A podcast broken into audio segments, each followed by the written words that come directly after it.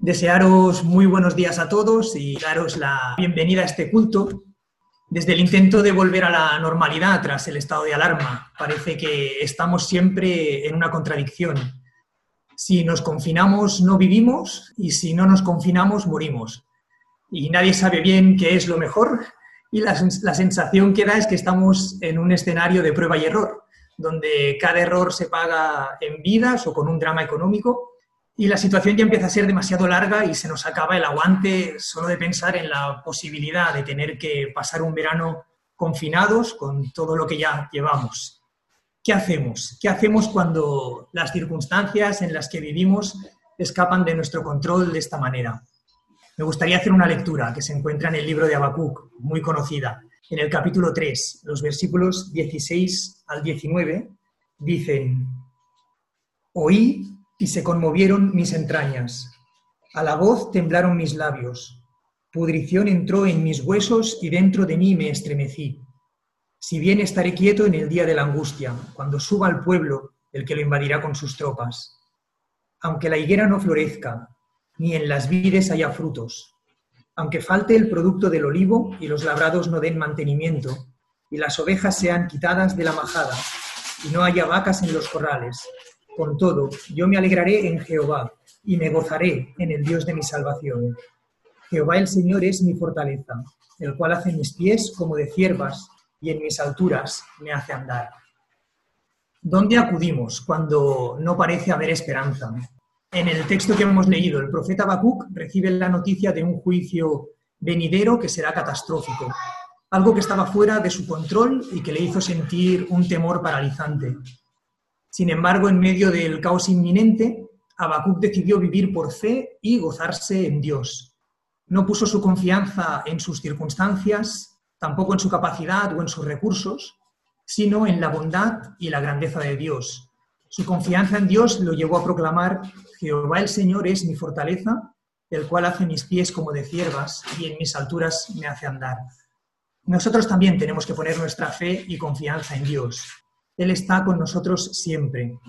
Como leemos en el Salmo 46, versículo 1, Dios es nuestro amparo y fortaleza, nuestro pronto auxilio en las tribulaciones.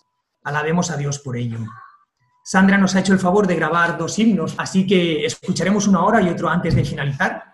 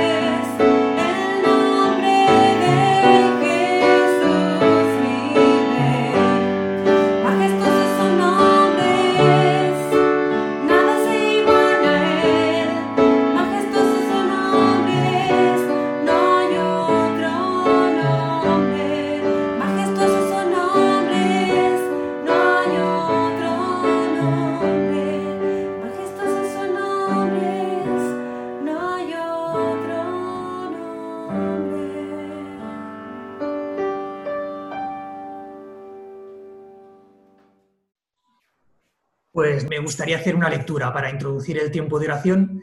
También una lectura muy conocida que se encuentra en Filipenses, en el capítulo 4, y los versículos del 4 al 9. Dicen, regocijaos en el Señor siempre. Otra vez digo, regocijaos. Vuestra gentileza sea conocida de todos los hombres. El Señor está cerca. Por nada estéis afanosos, sino sean conocidas vuestras peticiones delante de Dios en toda oración y ruego con acción de gracias. Y la paz de Dios, que sobrepasa todo entendimiento, guardará vuestros corazones y vuestros pensamientos en Cristo Jesús. Por lo demás, hermanos, todo lo que es verdadero, todo lo honesto, todo lo justo, todo lo puro, todo lo amable, todo lo que es de buen nombre, si hay virtud alguna, si algo digno de alabanza, en esto pensad. Lo que aprendisteis y recibisteis y oísteis y visteis en mí, esto haced, y el Dios de paz estará con vosotros. Cuando Pablo escribe esto, estaba en la cárcel y con la perspectiva de una muerte casi segura. Y a los filipenses les esperaban días peligrosos y persecuciones. Pero Pablo insiste por dos veces en el mismo versículo diciendo, regocijaos. El gozo cristiano es independiente de todas las cosas de la tierra, porque tiene su fuente en la presencia continua de Cristo. Pablo insiste en que podemos llevar absolutamente todo a Dios en oración, igual que un niño puede llevarle todo a su padre o a su madre con la seguridad de que, sea lo que sea lo que le pasa, encontrará el mayor interés y ayuda. Y Pablo establece también que la acción de gracias debe ser el acompañamiento universal de la oración. Debemos dar gracias en todo, en el dolor y en la alegría igualmente. Y esto implica dos cosas, gratitud y sumisión a la voluntad de Dios. Solo cuando estamos totalmente convencidos de que Dios hace las cosas para bien, podemos realmente sentir hacia Él la perfecta gratitud que demanda la oración del creyente. Cuando oramos debemos intentar recordar tres cosas. El amor de Dios, que siempre desea solo lo mejor para nosotros. La sabiduría de Dios, que es el único que sabe lo que es mejor para nosotros. Y el poder de Dios, que es el único que puede hacer que suceda lo que es mejor para nosotros. Cuando oramos con una confianza perfecta en el amor, la sabiduría y el poder de Dios, encontramos esa paz de Dios que sobrepasa todo entendimiento. Vamos a participar de este tiempo de oración. He pedido a tres personas que hagan una oración, así que os desmuteáis el micro y adelante. Señor y Padre, te damos gracias porque en esta mañana nos podemos reunir como iglesia, viéndonos de una forma virtual, pero somos iglesia. Tú, Señor, mereces toda nuestra alabanza y queremos ofrecértela en esta mañana con acción de gracias y todo nuestro agradecimiento por todas las bendiciones que recibimos de ti. En esta mañana ponemos en tu presencia a los hermanos que están pasando por situaciones de enfermedad para que tú los fortalezcas. Por los que están en situaciones laborales inciertas o en pérdida de trabajo, que tú, Señor, abras puertas como cantamos en nuestros himnos, nuestros himnos de alabanza, que tú abres sendas allí donde no las hay. Por eso nuestra confianza está puesta en ti, porque eres un Dios poderoso. También ponemos en tu presencia la situación en la que estamos viviendo, Pedimos, Señor, que este virus desaparezca de nuestras vidas. Señor, en esta mañana nos reunimos para escuchar tu palabra. Prepara nuestros corazones para recibirla, para que seamos edificados en nuestras vidas, fortalecidos en nuestro espíritu, para que nuestra forma de vivir esté marcada por tu palabra. Que seamos luz y sal allí donde vayamos. Te lo pedimos todo en el nombre de tu Hijo amado y te damos las gracias. Amén. Déu i Pare Celestial, gràcies per aquest nou dia. Gràcies per com ets tu. Gràcies per l'amor, la paciència, el perdó, la fidelitat, la justícia. La teva constant gràcia que renoves cada dia. Ets el Pare perfecte. Saps quan disciplinar-nos, quan animar-nos, les teves promeses són fidels i els teus manaments ens protegeixen. Gràcies perquè estiguem on estiguem, podem comunicar-nos amb tu. Jesús va obrir aquest camí. Venim amb humilitat a demanar-te perdó per als nostres pensaments i actituds que no t'agraden. I volem demanar-te que ens ajudis en el camí que estem fent. Ara preguem per les persones que estan malaltes i si és la teva voluntat que puguin recuperar la salut. Preguem per les persones que estan passant el dol, que el teu consol arribi als seus cors. També per les que se senten soles, les que estan empresonades per causa de l'Evangeli. Preguem perquè la teva paraula, que en aquest temps de pandèmia està corrent més que mai, arribi als cors de les persones que et busquen. Preguem perquè l'Esperit Sant toqui els cors als nostres amics i familiars que viuen d'esquena a tu. Senyor, preguem per l'Església Universal, que siguem llum, que reflectim la teva llum.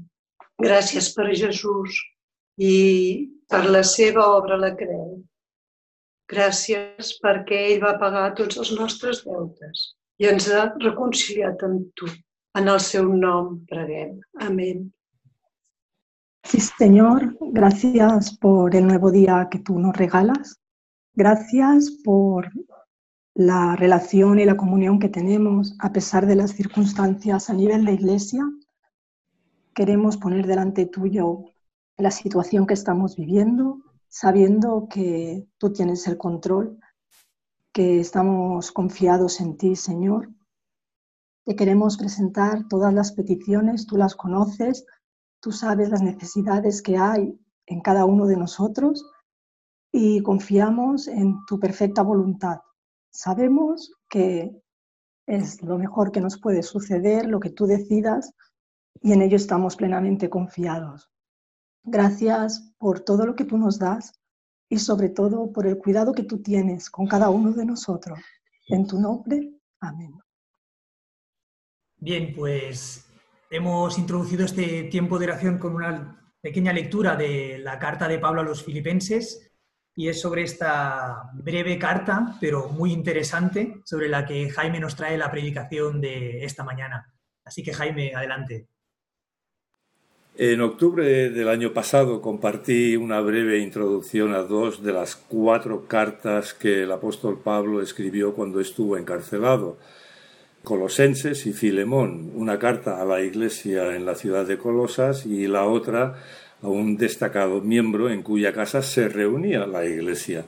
Y luego en noviembre compartí una introducción a la carta a los Efesios. Hoy quiero compartir esta introducción a vista de pájaro también a la última de esas cuatro cartas escritas desde la cárcel, la que escribió a los filipenses. Si queréis ir siguiendo algún texto, vamos a estar mirando al principio el Hechos capítulo 16. Hechos 16 del 11 al 40 tenemos el relato sobre el inicio de la iglesia en Filipos, la primera ciudad visitada por Pablo en el continente europeo. Era una colonia romana, una ciudad cosmopolita, multicultural y muy próspera. Tenía, bueno, habían minas de oro muy cerca la ciudad, por ejemplo, y alrededor del año 50 Pablo llegó allí acompañado por Timoteo, Silas y Lucas. Y leemos en los versículos 6 al 10 de Hechos 16. Atravesaron la región de Frigia y Galacia, ya que el Espíritu Santo les había impedido que predicaran la palabra en la provincia de Asia. Cuando llegaron cerca de Misia, intentaron pasar a Bitinia, pero el Espíritu de Jesús no se lo permitió. Entonces, pasando de largo por Misia, bajaron a Troas. Durante la noche, Pablo tuvo una visión en la que un hombre de Macedonia, puesto de pie, le rogaba, pasa a Macedonia y ayúdanos. Después de que Pablo tuviera la visión, enseguida nos preparamos para partir hacia Macedonia, convencidos de que Dios nos había llamado a anunciar el Evangelio a los macedonios. Es significante este suceso. De no haber tenido esa visión, Pablo y sus compañeros habrían viajado hacia el este, siguiendo una ruta que atravesaba la parte norte de Asia, hoy Turquía, y no habrían entrado en Europa. Mm, pasamos a los versículos 13 al 15, donde leemos, han llegado a, Macedonia, a Filipos, y dice, el sábado salimos a las afueras de la ciudad y fuimos por la orilla del río, donde esperábamos encontrar un lugar de oración. Nos sentamos y nos pusimos a conversar con las mujeres que se habían reunido. Una de ellas, que se llamaba Lidia, adoraba a Dios. Era de la ciudad de Tiatira y vendía telas de púrpura. Mientras escuchaba, el Señor le abrió el corazón para que respondiera al mensaje de Pablo. Qué bonito, ¿eh? Cuando fue bautizada con su familia, nos hizo la siguiente invitación. Si vosotros me consideráis creyente en el Señor, venid a hospedaros en mi casa. Y nos persuadió. Es interesante ver que la primera persona que entrega su vida a Jesús en Europa es una mujer. Y además, empresaria. Y no una pequeña empresaria, sino vendía púrpura, que era el tinte más costoso. Era en aquella época tan valioso como el oro. Se utilizaba para pagar tributos, era un material muy importante en el comercio internacional. A continuación, de allí el relato en Hechos 16 explica que un día cuando se dirigían al lugar de oración les salió al encuentro una joven esclava que tenía un espíritu de adivinación y con sus poderes ganaba mucho dinero para sus amos. En el versículo 17, durante varios días la joven seguía a Pablo y los demás gritando, Estos hombres son siervos del Dios Altísimo y os anuncian el camino de salvación. Y dice el texto, por fin Pablo se molestó tanto que se volvió y reprendió al espíritu diciendo, En el nombre de Jesucristo te ordeno que salgas de ella.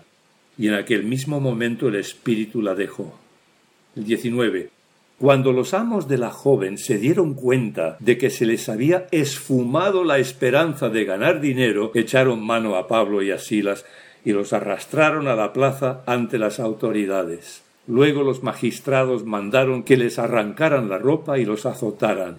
Después de darles muchos golpes, seguramente serían treinta y nueve latigazos, los echaron en la cárcel y ordenaron al carcelero que los custodiara con la mayor seguridad. Al recibir tal orden, éste los metió en el calabozo interior y les sujetó los pies en el cepo.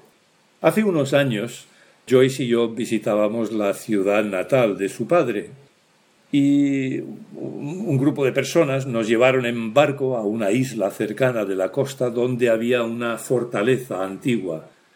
El guía luego nos llevó a la parte más interior de esa fortaleza la parte que habría sido el calabozo, y nos dijo, cuando llegamos allí al, al interior, apagad las linternas.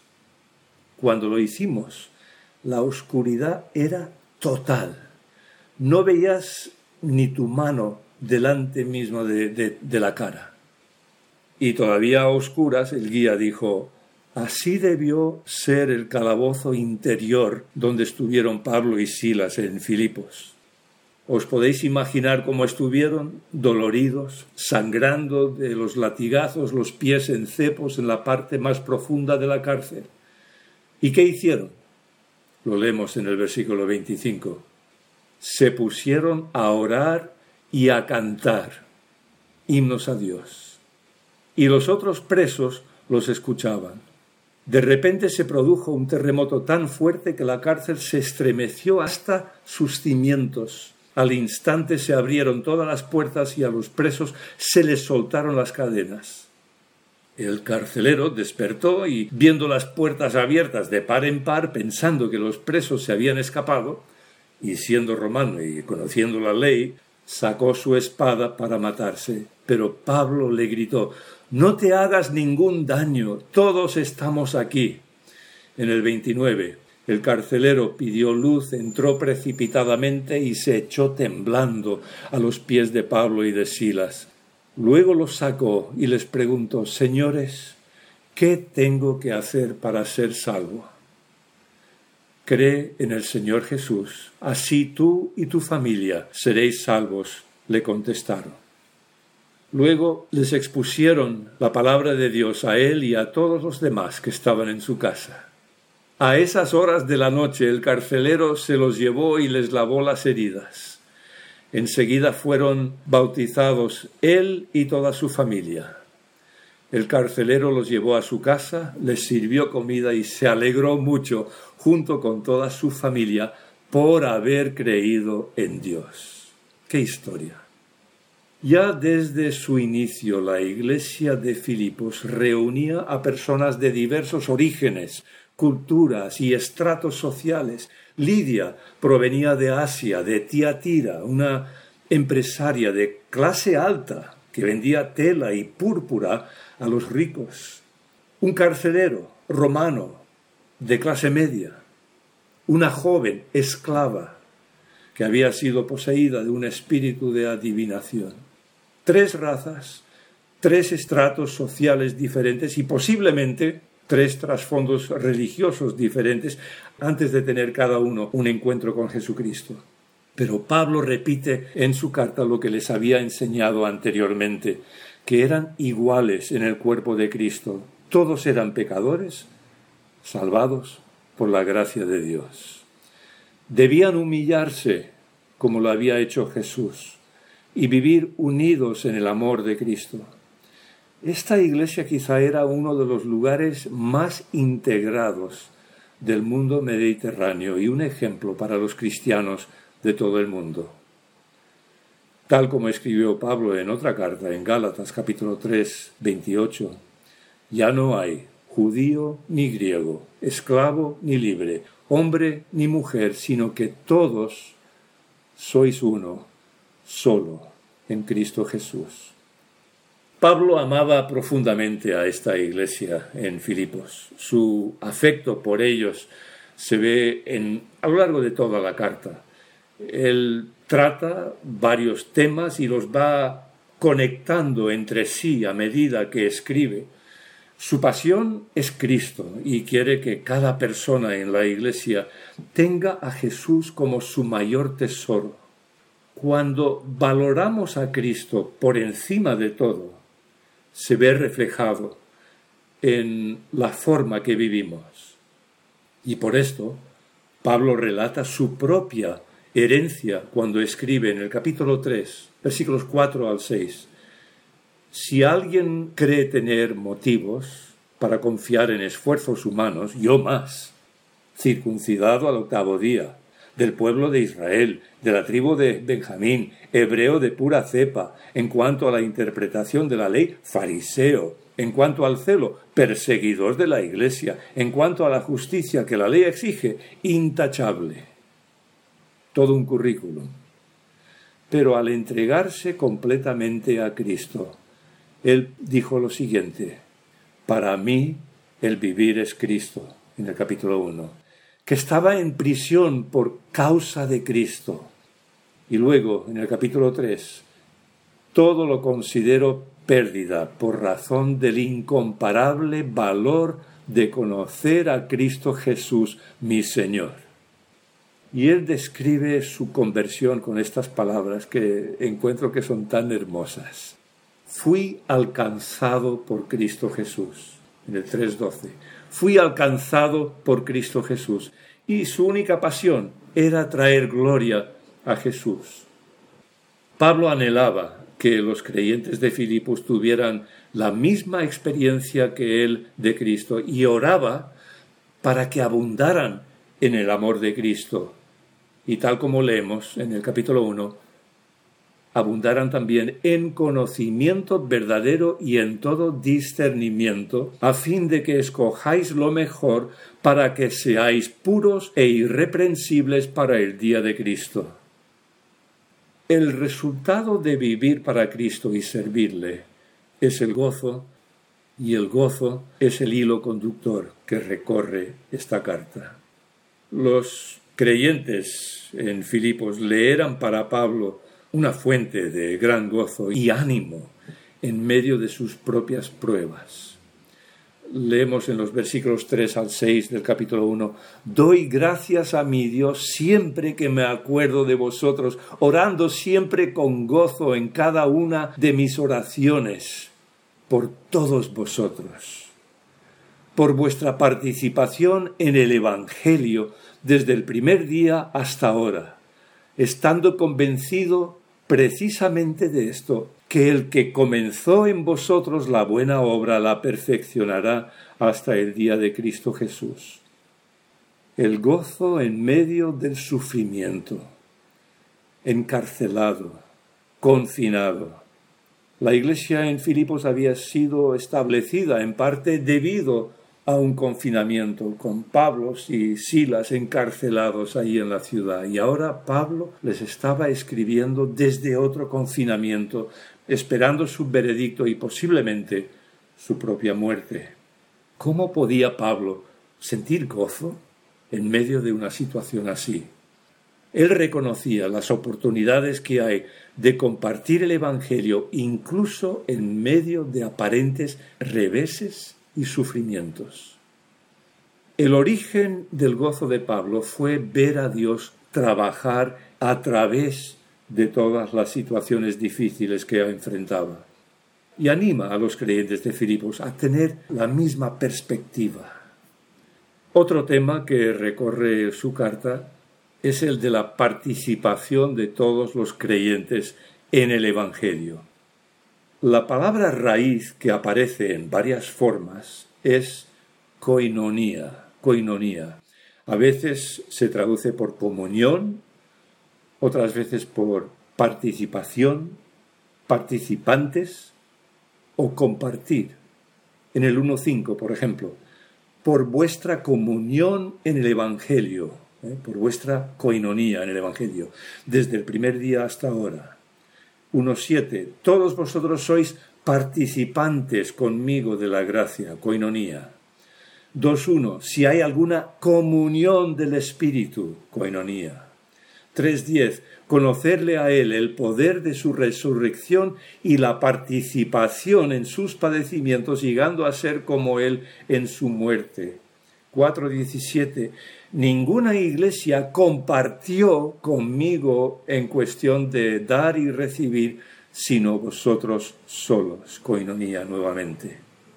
Vemos aquí el alto nivel de participación de los filipenses en el ministerio de Pablo. La iglesia le apoyaba con ofrendas, se preocupaba por él y él los consideraba participantes y colaboradores suyos en la extensión del Evangelio de Jesús. Y luego, por último, otro tema que recorre la carta es la soberanía de Dios. Ahora mismo no vemos ni entendemos cómo todo lo que estamos viviendo vaya a redundar para bien o redundar en bien. Pero Dios es soberano. Dios es soberano y podemos vivir confiados en su soberanía. Versículo 6, capítulo 1. Estoy convencido de esto. El que comenzó tan buena obra en vosotros la irá perfeccionando hasta el día de Cristo Jesús. Esto nos dice que si, si vamos a llegar al final será porque Él en su soberanía hará posible que lleguemos. Versículos 12 y 13, capítulo 1. Quiero que sepáis, hermanos, que las cosas que me han sucedido han redundado más bien para el progreso del Evangelio, de tal manera que mis prisiones se han hecho patentes en Cristo en todo el pretorio y a todos los demás. Pablo quiere que sepan que en la soberanía de Dios su encarcelamiento ha redundado en el avance del Evangelio de Jesús. Versículo 29. Porque a vosotros se os ha concedido por amor de Cristo no sólo creer en Él, sino también sufrir por Él. Fijaros lo que dice.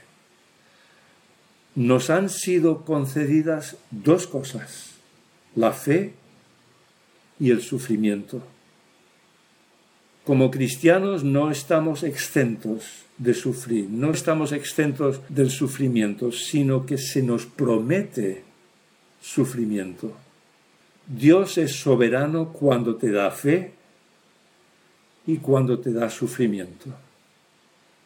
Luego ya en el cuarto capítulo, en el versículo 20, dice, anhelamos recibir al Salvador, el Señor Jesucristo, Él transformará nuestro cuerpo miserable para que sea como su cuerpo glorioso mediante el poder con que somete a sí mismo todas las cosas. Dios en Cristo es soberano sobre todas las cosas. Y en el 19 del mismo capítulo, así que mi Dios os proveerá de todo lo que necesitéis conforme a las gloriosas riquezas que tiene en Cristo Jesús. Reconocer la soberanía de Dios en Cristo te permite vivir con contentamiento en cada circunstancia en la que estés, porque sabes que Él está a cargo de cada circunstancia y va a hacer que cada circunstancia revierta para su gloria y para tu bien y para tu gozo. Un detalle más para concluir. Capítulo 1, versículo 19. Escribe algo que contiene una palabra interesante. Dice, gracias a vuestras oraciones y a la ayuda que me da el Espíritu de Jesucristo, todo esto resultará en mi liberación. A primera vista podemos pensar que es la palabra ayudar, como cuando en el capítulo 4 pide a la iglesia que ayude a dos mujeres, Evodia y Sintique, compañeras suyos en el Evangelio. O podemos pensar que Pablo se regocijaba por las oraciones de los filipenses y el cuidado del Espíritu Santo en su vida. Pero la palabra que se traduce por ayuda en Filipenses 1.19 es diferente. Viene de un verbo que tiene en su raíz la palabra griega chorus, chorus, de donde nosotros tenemos la palabra coro. En la antigua Grecia las representaciones teatrales eran ceremonias cívicas y el Estado pagaba los salarios de los actores. Todos los gastos adicionales de producción, incluyendo los salarios y la formación del coro, el vestuario de los coristas y flautistas, el pago de los mudos y los extras, se asignaban a productores que eran atenienses muy ricos, denominados los coragi, los coragi en plural o coragus singular, y de ahí viene la palabra coreógrafo. Chorus originalmente significaba dirigir un coro, pero luego pagar los gastos de la formación de un coro y posteriormente sufragar los gastos, todos los gastos. ¿eh? Proveer, proveer en abundancia, coreografiar. Así que Pablo da gracias a Dios que a través de las oraciones de los filipenses y la coreografía del Espíritu Santo, esta crisis suya actual en prisión resultará en mi liberación, dice. Dios es el coreógrafo soberano que tiene la historia en su mano no se queda, Dios no se queda inmovilizado por las tragedias por las que podamos pasar, sino que las transforma en alguna bendición. Y de ahí que Pablo dice, regocijaos en el Señor siempre. Otra vez lo digo, regocijaos. Os dejo con algunas preguntas para investigar y pensar al leer la carta. ¿Por qué llama Pablo perros a algunas personas? Sí, sí, lo dice. ¿Cuál es el secreto del contentamiento que Pablo expone en esta carta? ¿Cómo hemos aprovechado nuestro tiempo de confinamiento o este tiempo de confinamiento? ¿Cómo usa Dios el sufrimiento? Y una última pregunta para los investigadores. ¿Qué tiene que ver Shakespeare con Filipos? Bueno, espero que esta introducción te haya dado un aliciente para leer esta hermosa carta de Pablo desde su confinamiento a los filipenses.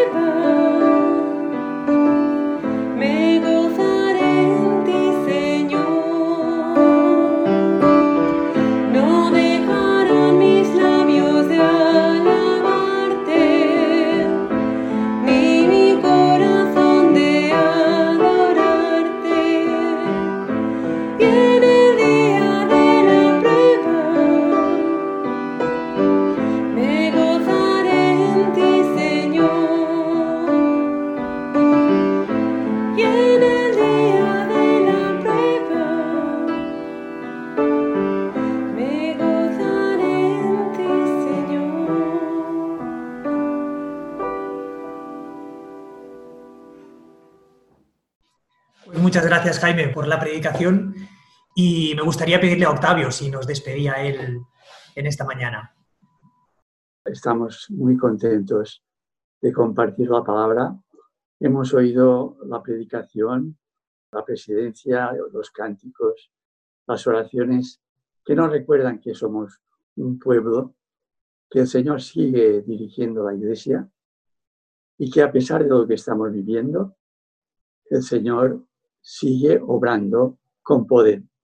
Él mismo dice, estas cosas os he hablado, os he hablado del Evangelio, la enseñanza de parte de mi Padre, para que en mí tengáis paz. En el mundo tendréis aflicción, pero confiad, yo he vencido al mundo. Dentro de lo que se ha dicho, un autor decía, no seáis perezosos en el trabajo, sirve al Señor con entusiasmo. Regocíjate en los planes que Dios tiene para ti. Ten paciencia si sufres y nunca dejes de orar. Estamos en este confinamiento, estamos en esta situación extraña, esta epidemia, donde no vemos exactamente dónde actúa, pero que actúa, pero estamos ante el invisible que es el Señor. Y su presencia realmente nos ayuda en esta situación. Así pues, en su nombre decimos, y aquel que es poderoso para guardaros sin caída y presentaros sin mancha delante de su gloria con gran alegría. Al único y sabio Dios, nuestro Salvador, sea gloria y majestad, imperio y potencia, ahora y por todos los siglos. Amén. Así que, hermanos, que el Señor les bendiga y sigamos teniendo y viviendo la presencia del Señor. Amén.